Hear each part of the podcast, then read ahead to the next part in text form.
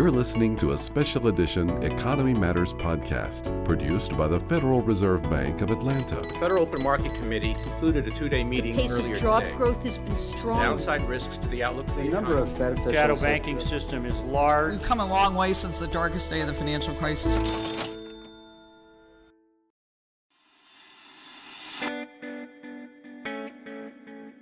Welcome to our second episode of Workforce Realigned, a special five episode podcast series within Economy Matters that explores how innovative finance is reshaping the future of work.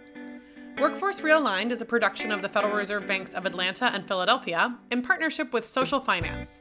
My name is Ashley Putnam, and we're glad to have you back. So, last week we heard from Neel Kashkari and Raphael Bostic about the critical economic moment we're in and why it's so important for us to think about how we finance worker education and training to build a more inclusive future. Today, I'm excited to hear about the potential of these new approaches and these outcomes based funding mechanisms to reshape our economy around impact. I'm excited to welcome Sir Ronald Cohen, who is the chair of the Global Steering Group for Impact Investment and is also the co founder of social finance in the UK, US, and Israel. He has been called by some the godfather of impact investing, and I think today you'll hear why. I'm also excited to be joined by Gayatri Agnew, who is a senior director at Walmart Philanthropy and a city council member at the city of Bentonville. So let me turn it over to you first, Ronnie. You write about this impact revolution in your book, Impact Reshaping Capitalism to Drive Real Change. What do you mean by the impact revolution, and how does that impact us? Uh, well, it's wonderful to be here with uh, you, Ashley, and with you, Gayatri, um, to talk about these very important issues which affect so many people's lives. So, the impact revolution, in my view, is being driven by three very powerful forces which are converging in our time. The first is a massive change in values where consumers and talent don't want to purchase the products of or work for companies which are creating environmental or social harm, where investors have become aware of the implications for their portfolios of these changing preferences and are now directing $40 trillion to achieve more than profit. In the terms of my book, to achieve some combination of risk, return, and impact. So these changing values are a massive um, trend, and it's not uh, just a passing thing, it's here to stay. The second is massive leaps in technology, which enable us to deliver more impact globally than humanity has ever been able to contemplate. Uh, the power of artificial intelligence, machine learning, augmented reality to deliver impact is just massive, and that is another very powerful trend. And the third one is breakthroughs in technology which enable us to measure the impact of companies. And when you take these three powerful trends together, they're actually in the process of changing our whole economic system. Because when investors begin to optimize risk, return, and impact on the basis of reliable information, impact accounting uh, data, they influence companies to do the same.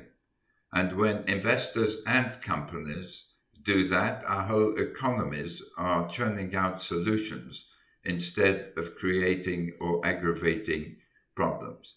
Now, it comes at a juncture in history uh, which is one where, because of COVID, governments need these changes in order to bring businesses and investors alongside them in bringing solutions to our social uh, and environmental challenges. Governments are going to emerge from this crisis, as you well know, Ashley, with more debt than ever and with hugely amplified social issues that arise from high levels of unemployment, the poverty that creates, high levels of homelessness, and all the other uh, social ills that uh, that flow from from poverty.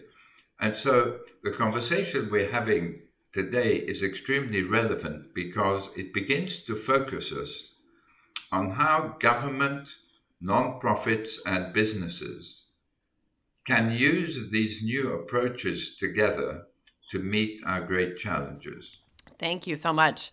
And I think what you're highlighting and what your work for years has highlighted, right? You've been in this work of impact investing for a few decades now. And there is this sea change that is happening to thinking beyond just the, the bottom line to thinking about that, that triple bottom line. Um, and to thinking about how we move from shareholder capitalism to, to stakeholder capitalism. Um, and I'm so excited to have Gayatri here uh, to hear a little about, you know, for, for your work, the Walmart Foundation, and, and how you think about that triple bottom line in, in terms of your impact uh, and the work you're able to do there. Yeah, Ashley, thank you. thank you so much. And it's great to be, Ronnie, here with you and with Ashley to have this conversation. As you were talking, I was just thinking, like, yes, all those things, because this really is the confluence of multiple actors working together in a new and different way to facilitate impact that isn't happening today, right? So our economy is not working the way it needs to to support a whole host of workers in the US context in particular, right? And we need to change that, but we isn't a single actor. Not government, it's not business, it's not individual citizens, it's the interplay between them that needs to shift. Um, and so I'm just, I'm thrilled to have the opportunity to have this conversation with you guys today. Just picking up on a couple of themes that, that Ronnie highlighted and to contextualize these for our company, for Walmart, a couple of quick things. One is that you mentioned shareholder, ca- or excuse me, you mentioned shareholder capitalism. Our CEO, Doug McMillon, serves as the chairman of the Business Roundtable, and he took over that role in January of 2020, just shortly after uh, the Business Roundtable issued their statement around the purpose of a corporation. And, and I just raise this because if you, like Ronnie and I, are nerdy enough to follow this, you know, day in and day out, if you follow this work, this is actually a really critical moment and shift in how business themselves defines their role in society. Now, you know, is every business living up in every way to that redefining of their purpose? Not yet, but that's a process. And it starts by redefining the purpose of a corporation as being present in society to serve more than our shareholders. The other thing I would point to with, with what Ronnie was talking about on sort of reporting and what is what is shared out, what is the, the risk, return, and impact Walmart as a company shifted in 2019 to issuing an ESG report on an annual basis. Previously, we had disclosed relevant and material data related to, for example, social or environmental impact, but we hadn't been releasing an ESG report. We'd actually been releasing a, lovely report called our Global Responsibility Report. I sometimes think of it as our, our mix of a glossy brochure about our social good and some impact. But the ESG report is more like a fact book and a data driven analysis on how we show up in the world and what we do. It starts with where's the money and what's the money measuring.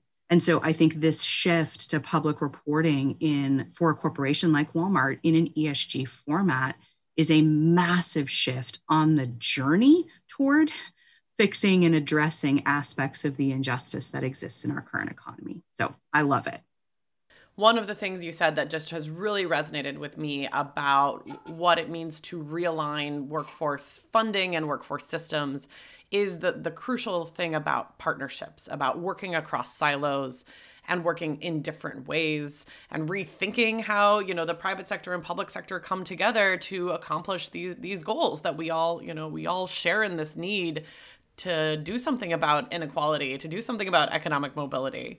So I'd love to hear, uh, Ronnie, if you have, you know, when you think about that work, about working across sectors and about whose role kind of coming together to do this, how have you seen that play out? This this theme for these deeper partnerships that that are needed. That's a great uh, question, Ashley.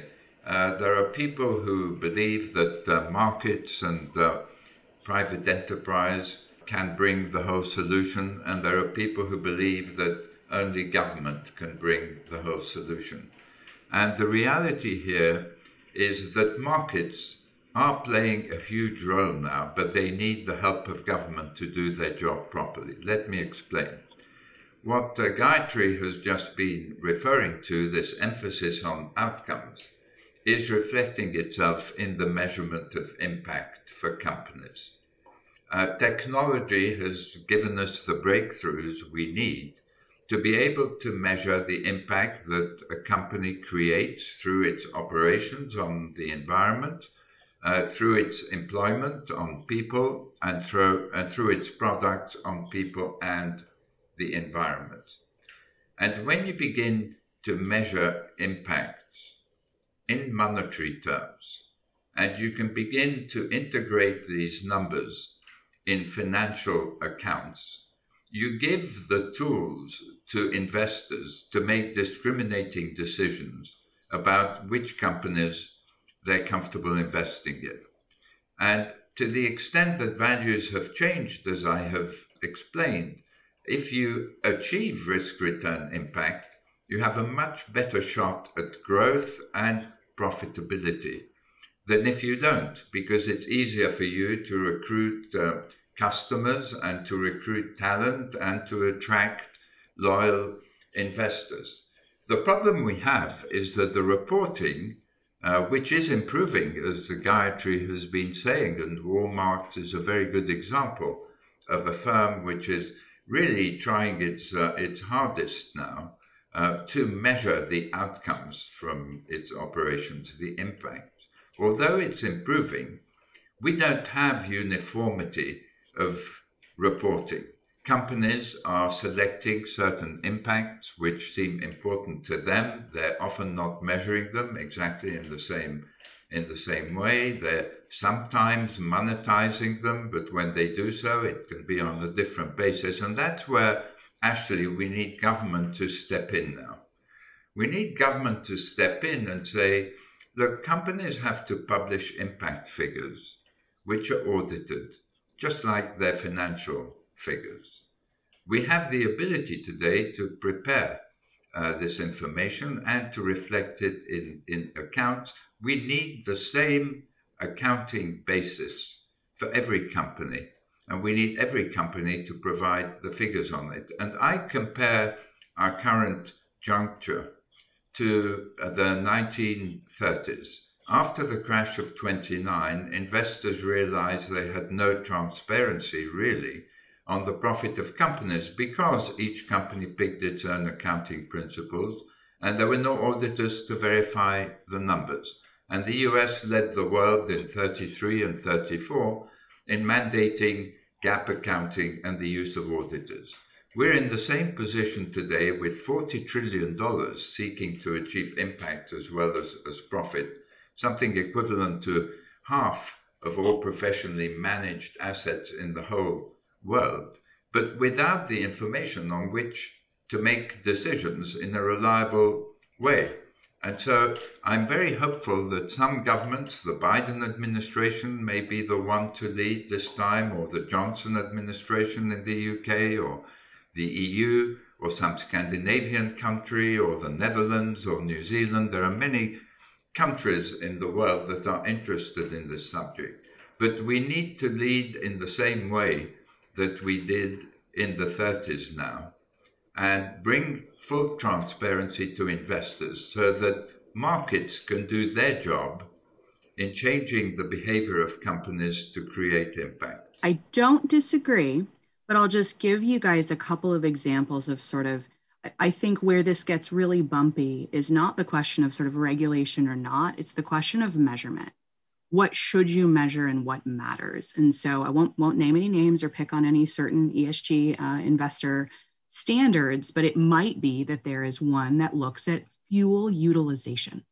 How much fuel do you use? Now, that's a materially relevant question if you're thinking about impact on the environment. But what if you outsource all of your shipping? Then technically you use no fuel. But is that the same as saying that you don't, right, have that environmental footprint from an emission standpoint? And so the the maturity of metrics with which we use to measure the social value or social impact or neg- negative or positive in communities I think that's that's to me where the most collective effort is needed so that we get those metrics right. I love the analogy to the accounting standards, but I think we we also need to hold space for the complexity of both the environmental ecosystems that we are disrupting through business operations and the human system, sort of if you think about the relationship of companies to employees, people want different things from work.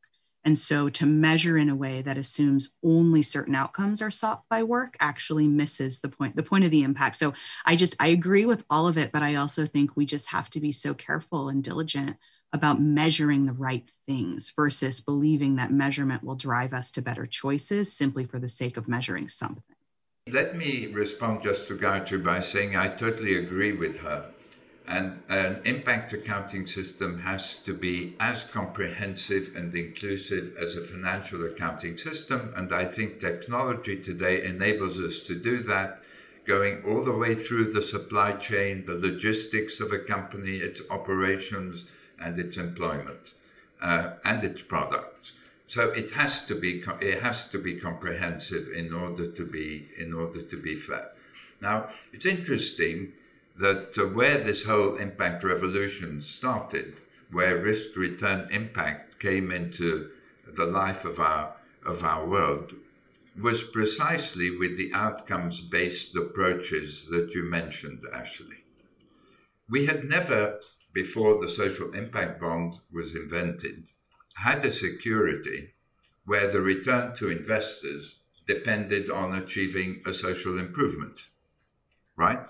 Now, it was easier to measure there than in the situations Gayatri is talking about, where you're measuring the impacts of massive conglomerates, uh, um, you know, operating in, in, in, dozens of companies with dozens of different um, uh, products. But the concept of outcomes funding, say, in the context of employment today, which is going to be such a salient issue for the next several years for us is extremely important because to the extent that we focus on paying when success has been achieved in placing people in jobs, we use our government and investor uh, uh, and philanthropic uh, dollars much more effectively than when we just fund activities.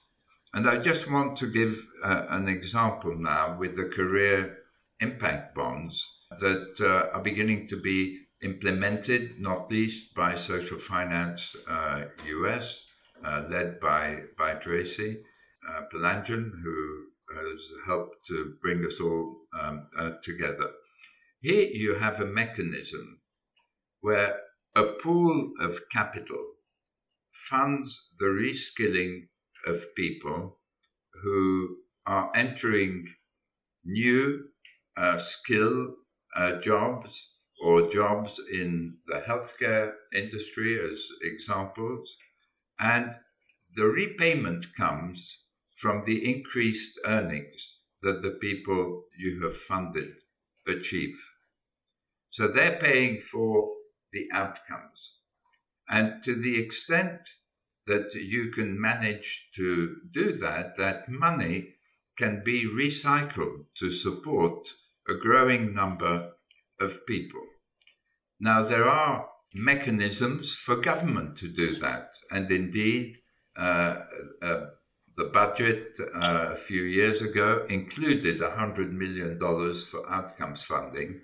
I believe that governments will set up massive outcomes funds for reskilling and uh, for, for the reskilling of, of young people, for the reskilling of uh, older people whose uh, whose jobs have uh, have disappeared, uh, and so you have a variety of different mechanisms that enable you to bring either government capital or philanthropic capital or investor capital and deploy it more effectively in improving employment and lives. Thank you. Yeah, I am very excited, of course, to talk about workers and outcomes based funding for the future of work. Because to be honest, this was a critical topic before we got to the current economic crisis, right? We were already seeing uh, increases in inequality. Last week, we talked about what this means for economic opportunity and economic mobility. And we know that coming out of this, there is going to be a need for a massive investment in skills and in reskilling and in helping workers and systems adapt to the future. And so, Gayatri, I'm, I'm wondering if you can share some of the work you all have been doing. I'm particularly excited about the rapid reskilling, um, the, the investments you all have made there collectively. And how are you thinking about connecting workers in this really critical time?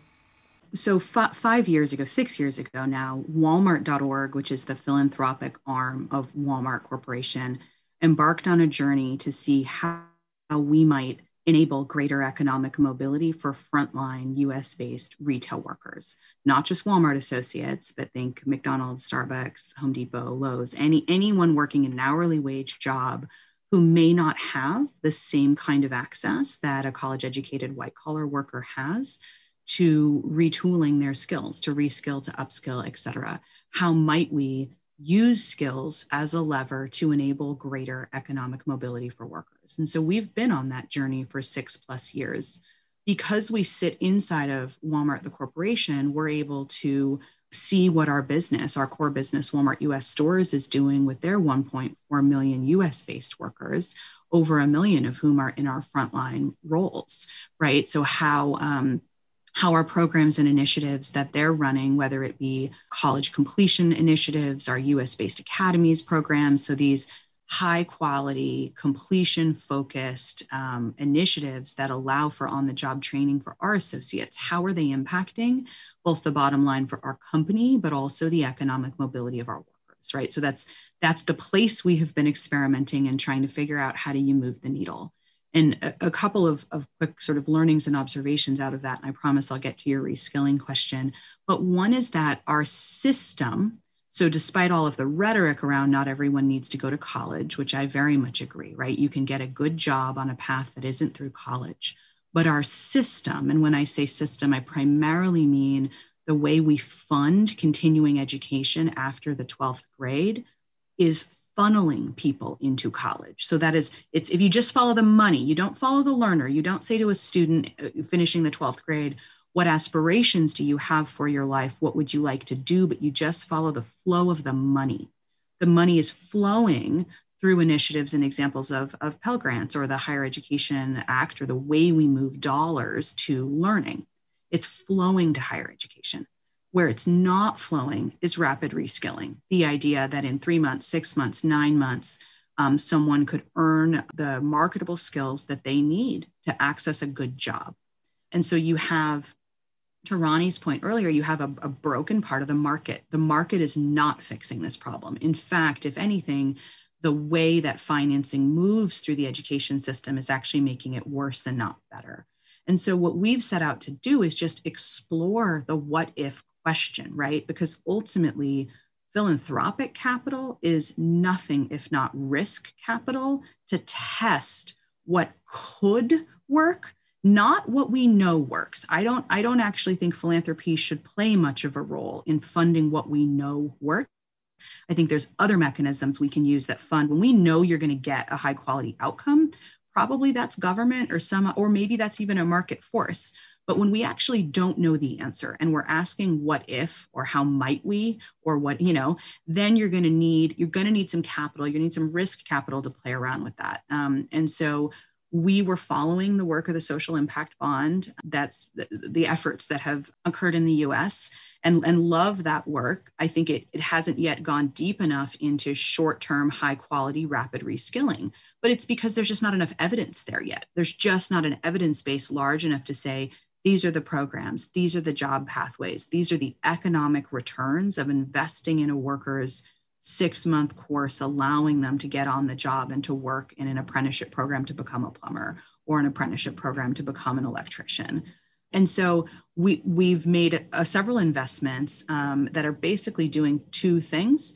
On the one hand, we're trying to aggregate access to the job pathways so, what job might I be able to access on the other side of what training? So, the job path and the training. Um, and we're working with a partner, Skill Up to do that, to build that sort of course catalog, if you will. That's that's old-fashioned college language, but I don't have better language for it, right? So that course catalog that says this is an outcomes-based pathway that leads to this outcome. And that's part of the puzzle. The other part of the puzzle is then how do you finance the test of what happens if you are enabling a learner to access that, that job pathway, that learning and employment pathway that results in a good job. And so that's where the financing piece comes in. And we've helped to provide some seed capital to build a larger fund, um, the, the Skill Together Fund, which hopefully folks will be hearing much more about, which is literally risk capital to test outcomes. That's the best way to describe it. And hopefully, what we will see is that folks are able in relatively short order, certainly in less than a, a four year journey through a college degree, are able to access good jobs and higher wages. I think that'll be true for some of the pathways. I think it will not be true for other pathways. But what's important about that is we will learn from the outcomes. We will use those outcomes to reshape and influence our thinking, and then we will start again, right? And so hopefully that will allow us to build um, a more robust system that allows for greater economic mobility in our labor market. Thank you, and very exciting work. Congratulations to you all, and um, I'm really excited and looking forward to learning more about some of those outcomes. I'm I kind of want to pick up on this. How might we? Um, it's a, a framing that I love. You know, I have a background in design thinking, and we're constantly thinking about how do we redesign our labor market? How do we redesign workforce investments? And so I want to ask you, uh, how might we get more people involved in this work? What does it mean if you're trying to talk to other employers, training providers, governments at different levels? How, how might we really share the learnings from your respective work on outcomes to get more people thinking about the, these new kind of investments? And, and Ronnie, I'll start with you with that question. So, I, what's interesting, actually, picking up again on something that Gayatri has said, is companies are beginning to innovate where impact is concerned. So, for the first time, in my knowledge, certainly, I think in history, Novartis issues a $1.8 billion bond where its rate of interest paid to the investors in the bond actually falls if they achieve certain social objectives of providing their pharmaceutical products to underserved populations in developed and developing countries alike. So investors are now being offered new products by companies which are not unlike social impact bonds. They're also outcomes based, they also optimize risk, return, and impact, but they're now being used to fund companies directly. We've seen that happen in green bonds, actually. We've seen green bonds coming out where, in a similar way, the rate of interest is adjusted downwards for the company if it achieves the original environmental objectives, uh, which it set out when it raised the money.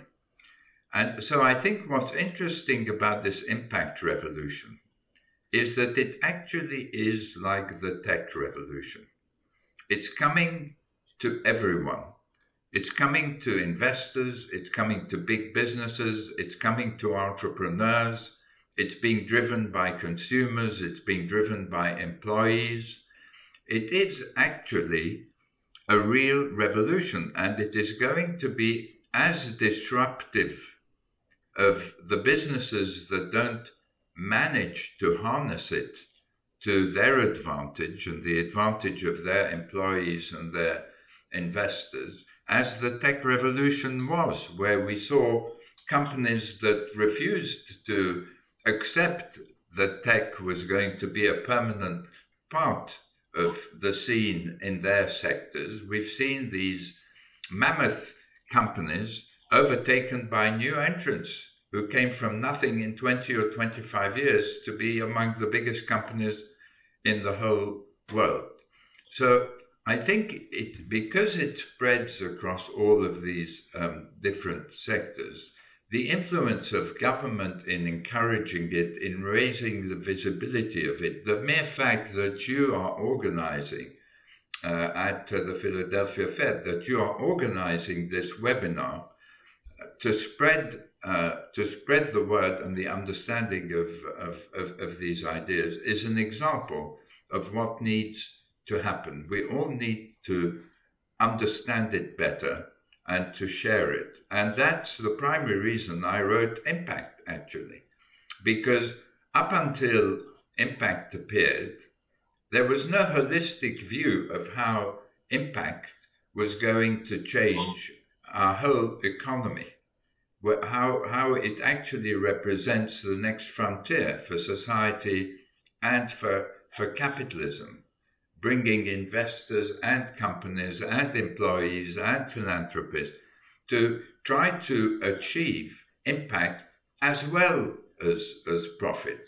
Thank you. Yes. And I, I think that mindset is really shifting, right? And there really seems to be this growing awareness around the need for all of us, employers, governments, um, to really be thinking about how we have impact and do well and do good, right? And I think that absolutely translates to, to your work, Gayatri. And I'm curious, how would you answer the how might we question? How might we get more folks like you involved in this work and share some of your ideas around rapid reskilling and and your triple bottom line investments in workers in our economy. Yeah, Ashley, thanks for the question. And, you know, I think what we're fundamentally trying to answer, and it's so macro, it becomes hard to hold space for it, is how might we create a society where more families are able to flourish? It's it's just it's that simple, right? So I um, I grew up in a family that was raised by a single mom who was on welfare, and she struggled a lot until she found stable employment. And her finding stable employment had a catalytic effect on me going to college, which had a catalytic effect on, and so on and so forth, right? And so for me, this is generational and this is systemic. I think we can make tremendous progress with the example of, of the Skill Up Together Fund. It's like this tiny microcosm for demonstrating a, a, a what if um, statement, but fundamentally, what we're trying to rewire are the component parts of an economy that says that people should be valued not for the work they do, but for the worth they have. Um, and so, you know, one of the, interesting things about Walmart is we are a company that was built by the ingenuity of, of middle America, right? Sam, Sam Walton's story is sort of the ultimate sort of entrepreneurship story in America. And what a lot of folks don't realize is we don't require college degrees for our, our store managers and never have. We have 75% of our management promoted from hourly associates.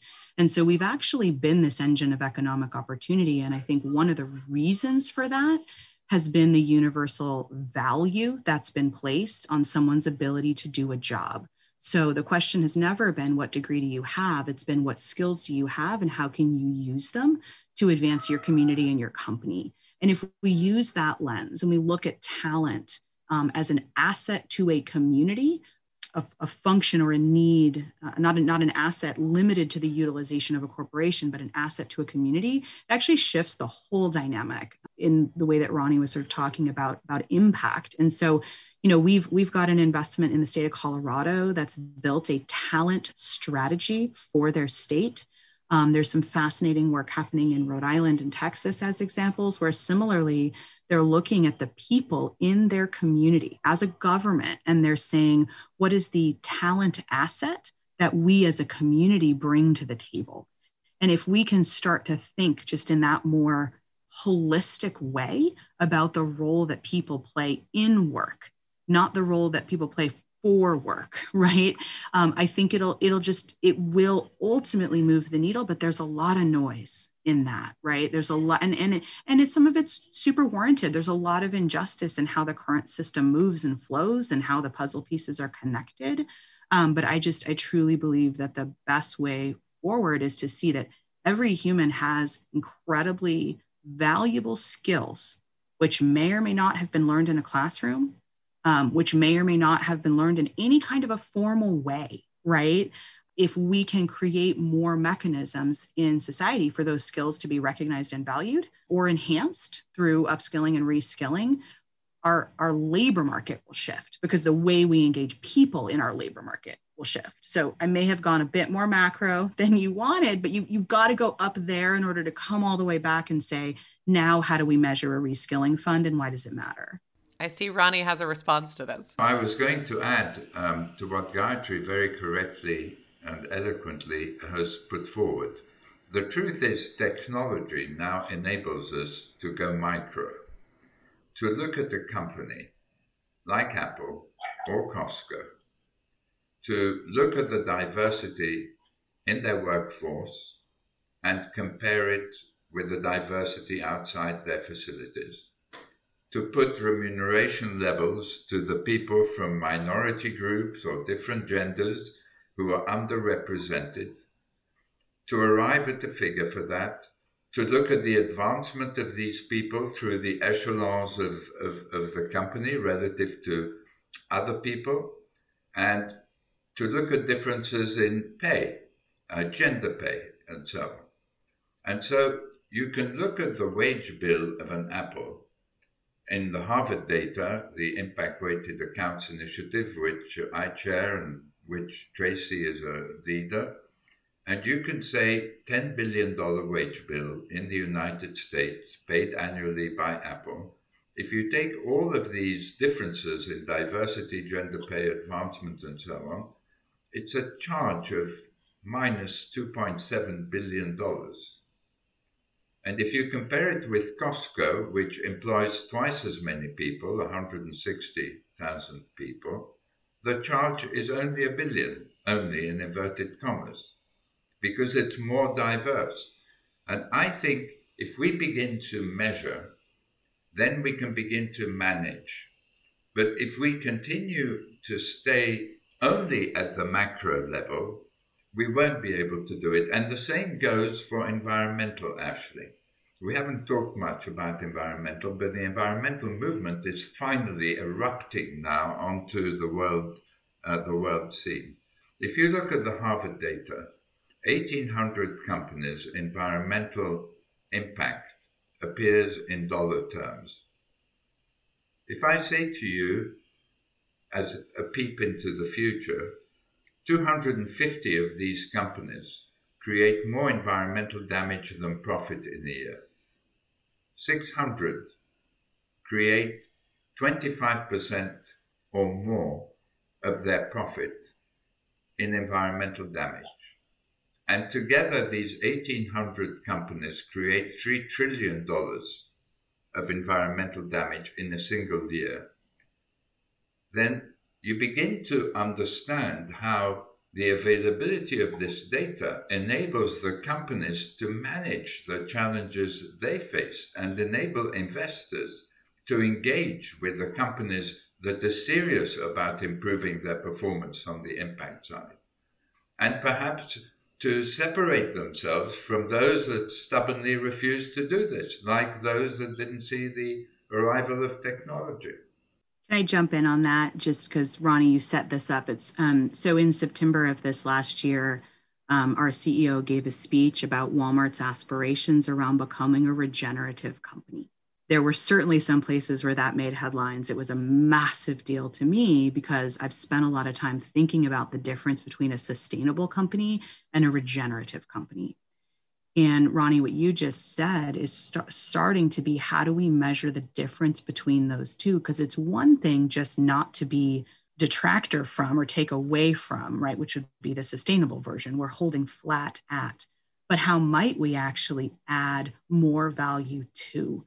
And so, just really tangibly, right, part of our sourcing strategy, particularly, for example, in Latin America, has been around smallholder farmer production that's good for Walmart because it diversifies the supply base of where we're buying a product like coffee or bananas. But it's also incredibly good for local economies, both for, for women and for, for smaller holder farmers, right, who have less capital to invest in larger production. And so you get this incredibly incredible synergy across both. It helps maintain surety of supply for a corporation as large as ours but it also allows for that economic security and economic development of, of whole regions, right? But it has to be conscious because the system doesn't push us to do that. Actually, the system sort of pushes us not to. And so you have to step back, you have to be able to measure, you have to be able to come with a case of why does this actually set the business up for long-term growth and success? Even if there are short term impacts, for example, on how much we're willing to pay for bananas or coffee, and, and how much consumers are willing to pay for those same commodities. So, just a, tangible example, Ronnie, of what you're talking about that, that move toward regeneration versus just sustainability. I want to pivot as we're we're wrapping up here. You know, there's some, a couple things that came up in this that really made me think. What I love about this conversation is that we're not talking about these kinds of investments because they're charity right? These aren't things that are good to do because it's a nice thing to do or it's the morally correct thing to do, but these are investments in our collective economic well being. And Gayatri, the way you frame talent as an asset really got me thinking about. Uh, we had a study recently come out from the San Francisco Fed that saw massive losses to GDP from gender and racial disparities. And I'm wondering how we can start to to reframe some of these these conversations away from, you know, this is a good thing or a nice thing or a charity to these this is an asset, right? Human beings are an asset. Investing in your human capital, investing in your people is a really critical asset to the future of our economy. And I'm curious, as you start to have these conversations, what's what's the reception that you're getting to that reframing uh, of talent as asset? Yeah, you know, I, I, I think Ashley, the, the first thing that's most critical and probably most commonly misunderstood is how we approach our work in walmart.org. And I'll just use that as an example to answer your question. So when I started six years ago, the primary task that I was accomplishing in my day job was making philanthropic grants. And absolutely, philanthropy has a role to play in social and systems change but much more so than the 300 million that Walmart distributes philanthropically on an annual basis, the 500 billion, right, that we actually are rolling through our company from a revenue standpoint has significantly greater capacity. Just, just we're just talking numbers here to make impact and potentially to facilitate change. And so, our chief sustainability officer, Kathleen McLaughlin, has just been brilliant about bringing this frame of shared value into our enterprise, into saying, look, we can always make a grant to feed someone, but wouldn't it be better if we could make sure that a family can actually afford to buy healthy food in their community, right? So the idea of shared value just being that if we can do well for a company, for a company's bottom line and their business needs, while also doing good for a community, isn't that always going to be the preferred path forward? And so we've sort of rewired how we do our own philanthropy. And we always start with shared value, which is not philanthropy, just to be very clear, right? So part of my job now is philanthropy, but another part is serving as a shared value um, advisor to our business. And our business leaders get to plenty of shared value without our advice. But what if we come in and we help them think through how could we drive even greater impact? Right. So we start with shared value then we say, hey, but you know, there's still parts of the system that are just broken. The market is not going to fix on its own the need to elevate the role of short term, high quality credentialing to allow workers to access higher wage and, um, and higher quality jobs. But philanthropy could, right? By using that philanthropic risk capital to rewire some of the parts of the system that don't work to prove that they could work and then to try to reconnect them to the actual market side of the system. And sometimes you can reconnect it to market, sometimes you can't. There are things we do as a society that is that is the right thing to do and it costs a lot of money. It doesn't all have to become a market-based solution. But talent development has a direct market value. And so we are far too dependent on a charitable system for talent than we are on a market system for talent. So that's I think that's the core of what you're asking is how do we move to talent based impact based system for how we do talent development where part of the value and the impact is the wages that individuals are able to earn as a result of the skills that they have. I think it's inevitable, um, Gayatri, that we're going to get there. And I'll tell you why I think it's inevitable. Because when you look at the Harvard data, you already see a correlation between the companies that pollute more and lower stock market valuation. So investors are tilting the scales now in favor of companies that do a better job of preserving the environment. And when we begin to get data flowing about diversity and differences in gender pay and so on and so forth, we're going to find the same thing happening. We're going to find investors tilting the scales in favor of companies that are doing a better job of it. Now, the reason it's becoming inevitable and this is very interesting that we're saying this at the Philadelphia Fed webinar, is that this basically says impact information has become price sensitive. And if it is price sensitive information which is affecting the valuation of companies on the stock exchange, then regulators have to step in to make sure that every investor has access to the same information and the information has been verified as being true through auditors. And I think we're at a threshold now where the world's regulators are beginning to look at this whole area of impact accounting and saying, well, what do we need to do here so that investors have the information which is material to their decision making? And the sooner we can have a common basis for publishing this information, which means the sooner governments and, and their regulators make it mandatory for companies to do that, then the sooner we're going to see our economies dip into risk return impact.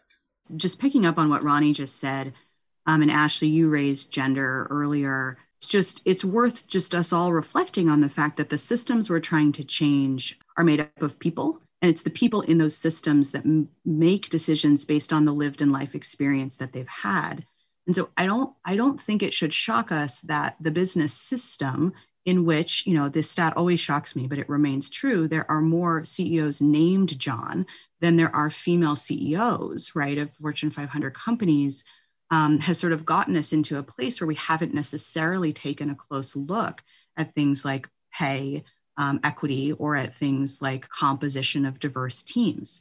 So, if we are going to try to change a system, and if we are going to ask the people in those systems the what if question, the more diversity of lived experience that we can have in the people answering that question and in decision making roles in terms of influencing what kinds of outcomes we might choose to look at the better right? And it's it's absolutely not a critique of the many brilliant white men who have led companies. It's simply that if they all are white men then you're not getting as much diversity of lived experience as if they are not and so i just it's it on the one hand sounds so simple to say on the other hand i think sometimes we forget how much history um, and culture goes into how the systems we live in today have come to be systems, which means it's going to take people rethinking those systems from inside those systems to rebuild and reshape them.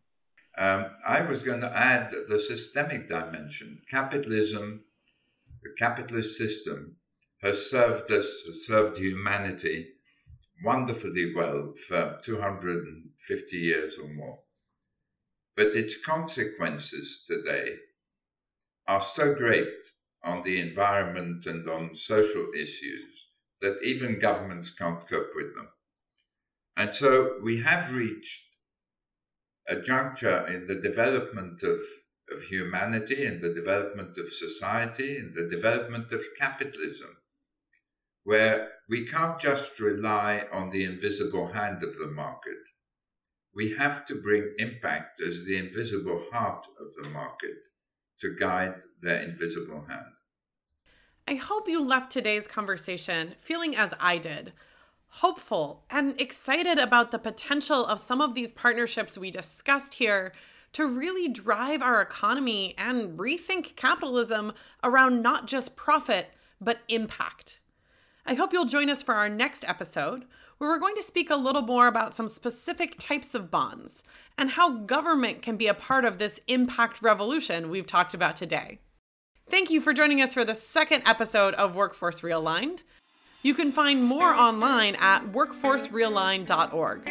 I'm Ashley Putnam, and it's been a pleasure to be your host.